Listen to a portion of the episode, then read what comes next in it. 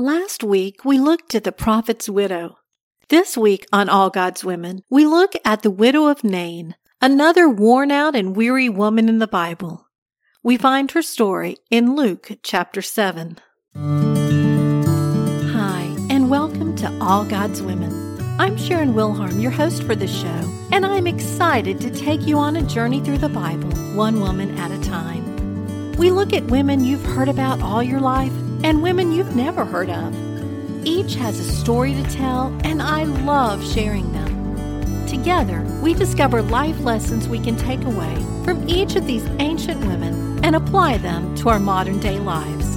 Join us each week for the latest episode of All God's Women.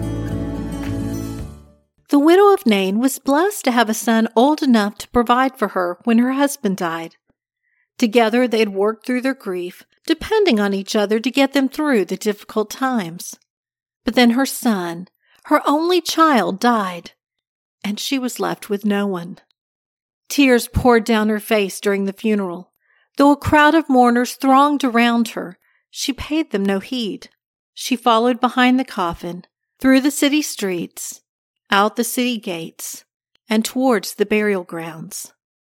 Any hope she had had for her future had departed with the death of her son. Her sorrow was more than she could bear. As the funeral procession made its way out the city gates, another crowd was waiting to enter. Leading that group was Jesus. He witnessed what was happening and felt compassion on the grieving widow. He told her not to cry. Then he walked over and touched the open coffin. Everyone grew silent.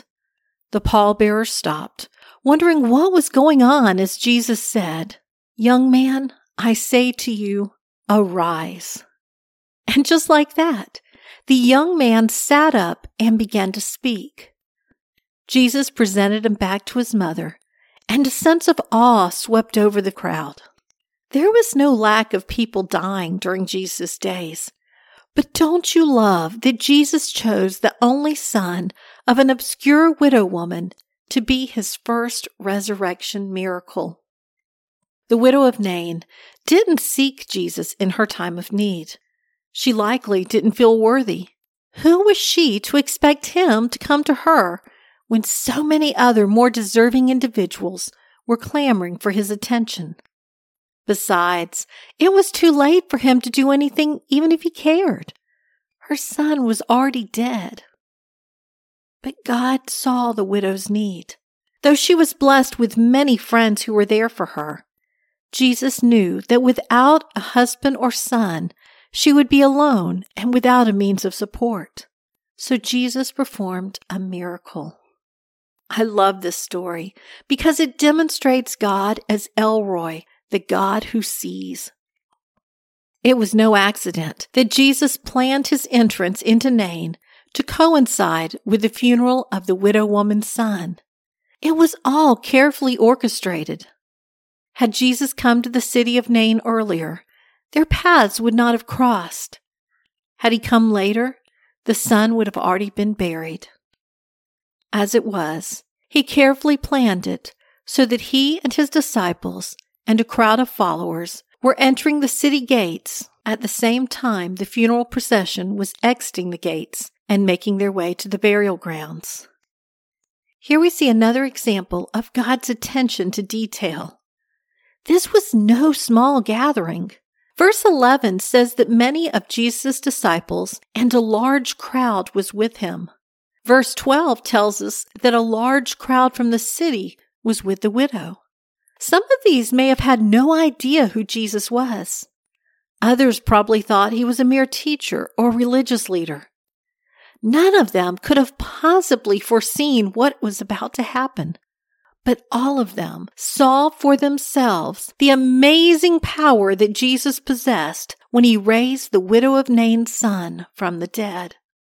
By this time, Jesus had performed many miracles, but this was his first resurrection. The Jews had heard of prophets of old bringing the dead to life, but none of these people had ever witnessed such a thing. Verses 16 and 17 tells us, Then fear came upon all, and they glorified God, saying, a great prophet has risen up among us, and God has visited his people. And this report about him went throughout all Judea and all the surrounding region. When we're going through difficult times, it's easy to feel alone and unworthy. Though we may be surrounded by family and friends, they don't always understand what we're going through. We don't understand what we're going through. How could they? It doesn't make sense.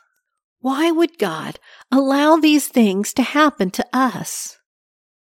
But God's ways are not our ways. He allows us to hit rock bottom so that we'll look up and see Him reaching down and lifting us up. The widow of Nain had to lose her husband and then her son in order to discover how important she was to God.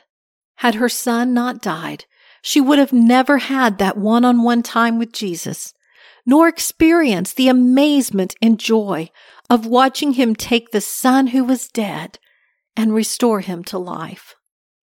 Every time she saw her son after that, she'd be reminded of God's overwhelming love for her. Isaiah 40:29 reminds us, He gives strength to the weary and strengthens the powerless. If you're feeling worn out and weary, please know we all go through times when life just piles onto us, overwhelming us with grief, responsibilities, discouragement, and all of the above. But the God who sees, sees you. He feels your pain. He loves you. He is there for you during your darkest days and will lift you out of that pain and into great joy.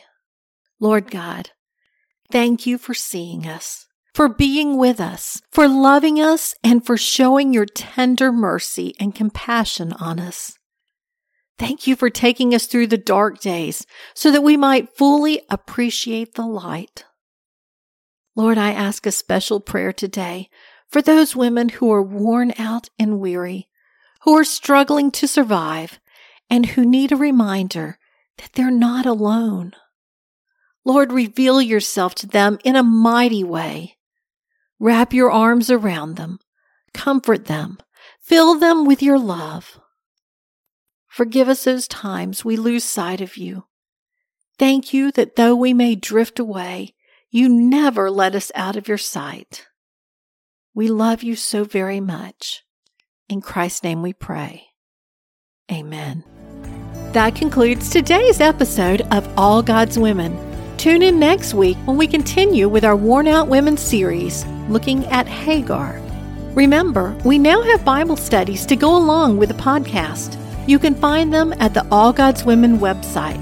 I'll also include a link in the show notes. I hope you'll check them out. You'll find Bible reading, daily study assignments, review questions, and even guidelines for how to start your own home Bible study to go along with All God's Women podcast episodes.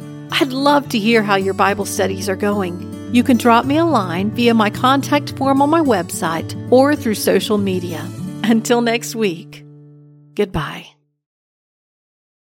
If you enjoy listening to All God's Women podcast and radio show, you're going to love my brand new Women of Prayer Bible study. Get to know the character of God by studying the prayers of women in the Bible. Grab your copy today, available in paperback and Kindle.